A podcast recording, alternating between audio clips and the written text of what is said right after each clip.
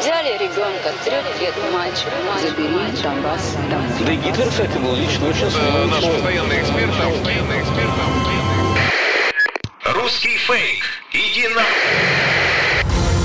Розвінчуємо російські фейки, які прагнуть зламати наш дух. З експертом детектора медіа Вадимом Міським на українському радіо. Вітаю! З вами Вадим Міський, а це значить, що попереду знов розмова про фейки.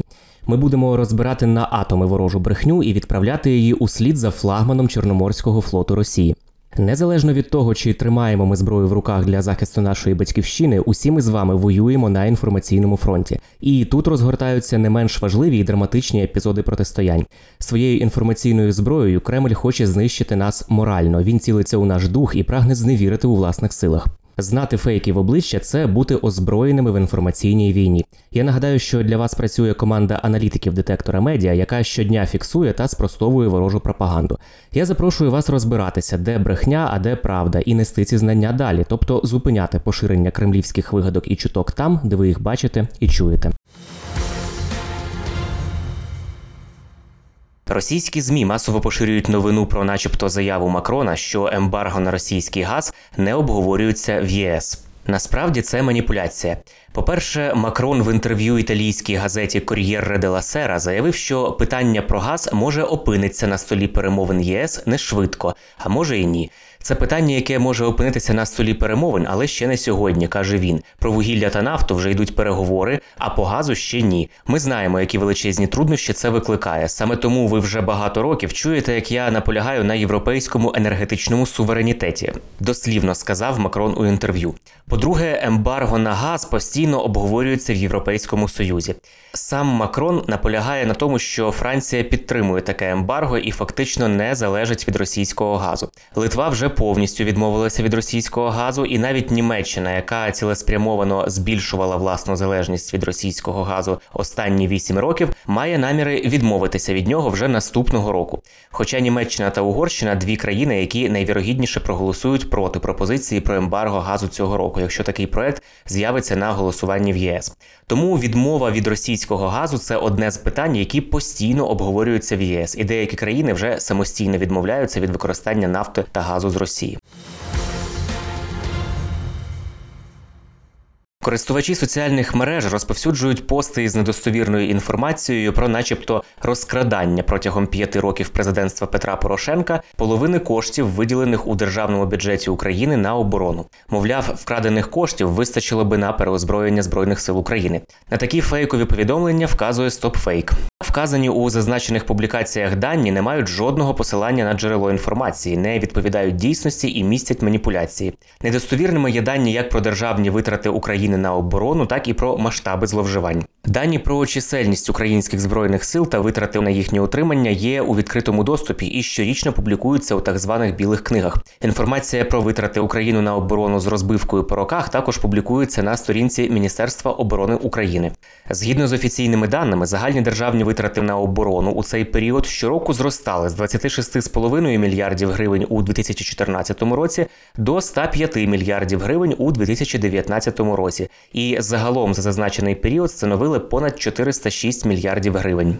Крім того, маніпуляцією є твердження, що усі передбачені державним бюджетом країни кошти на оборону могли бути використані на придбання сучасної військової техніки, адже переважна більшість бюджетних видатків покриває грошове забезпечення військовослужбовців.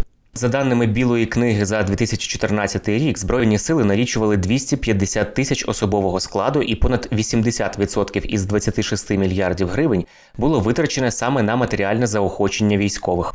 Розслідування фактів розкрадання в Збройних силах України з 1991 року до 2018 року проводила спеціальна слідча комісія Верховної Ради України, створена 7 червня 2018 року. В опублікованому за результатами її роботи звіті не міститься інформації про розкрадання за період з 2014 року половини оборонного бюджету України. Тимчасова слідча комісія дійсно встановила, що за період з 91 по 18 рік мали місце дії, спрямовані на привласнення та розтрату військового майна, грошових коштів, земель оборони, зловживання під час будівництва житла для військовослужбовців, розміщення та виконання державних оборонних замовлень на підприємствах Укроборонпром. Однак переважна більшість виявлених фактів стосувалася періоду до 2014 року. Натомість, як встановила перевірка, протягом 14-18 років до складу збройних сил України повернуто майже 19 тисяч одиниць озброєнь та військової техніки з числа надлишкового військового майна, що планувалося до реалізації. Не підтверджують розкрадання половини оборонного бюджету України і офіційні дані правоохоронних органів у Національному антикорупційному бюро України, яке уповноважене розслідувати скоєні вищими посадовцями злочини. На запит StopFake повідомили, що детективи агентства розслідують 40 справ, які стосуються розкрадання та корупції у оборонній сфері за зазначений період.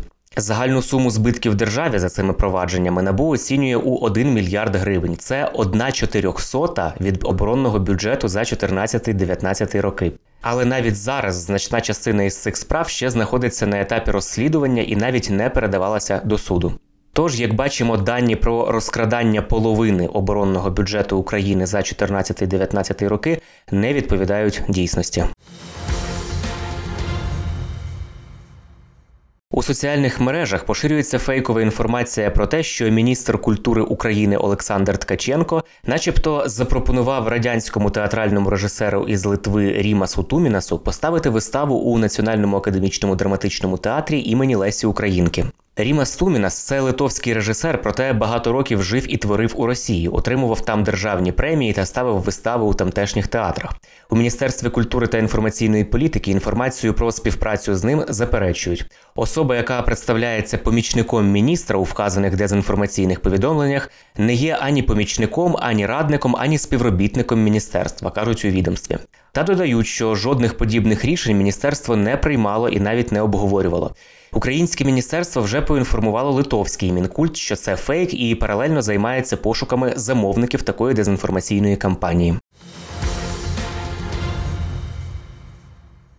Російські пропагандистські змі поширюють тезу про те, що Миколаїв може опинитися у зоні епідеміологічної катастрофи через відключення центрального водопостачання. У таких повідомленнях інформують про те, що у Миколаєві наразі не працюють комунальні служби і немає водопостачання, і посилаються на джерела у російському міноборони. Насправді ситуація з водою у Миколаєві наразі не найкраща, однак твердження пропагандистів щодо епідеміологічної катастрофи є маніпуляцією.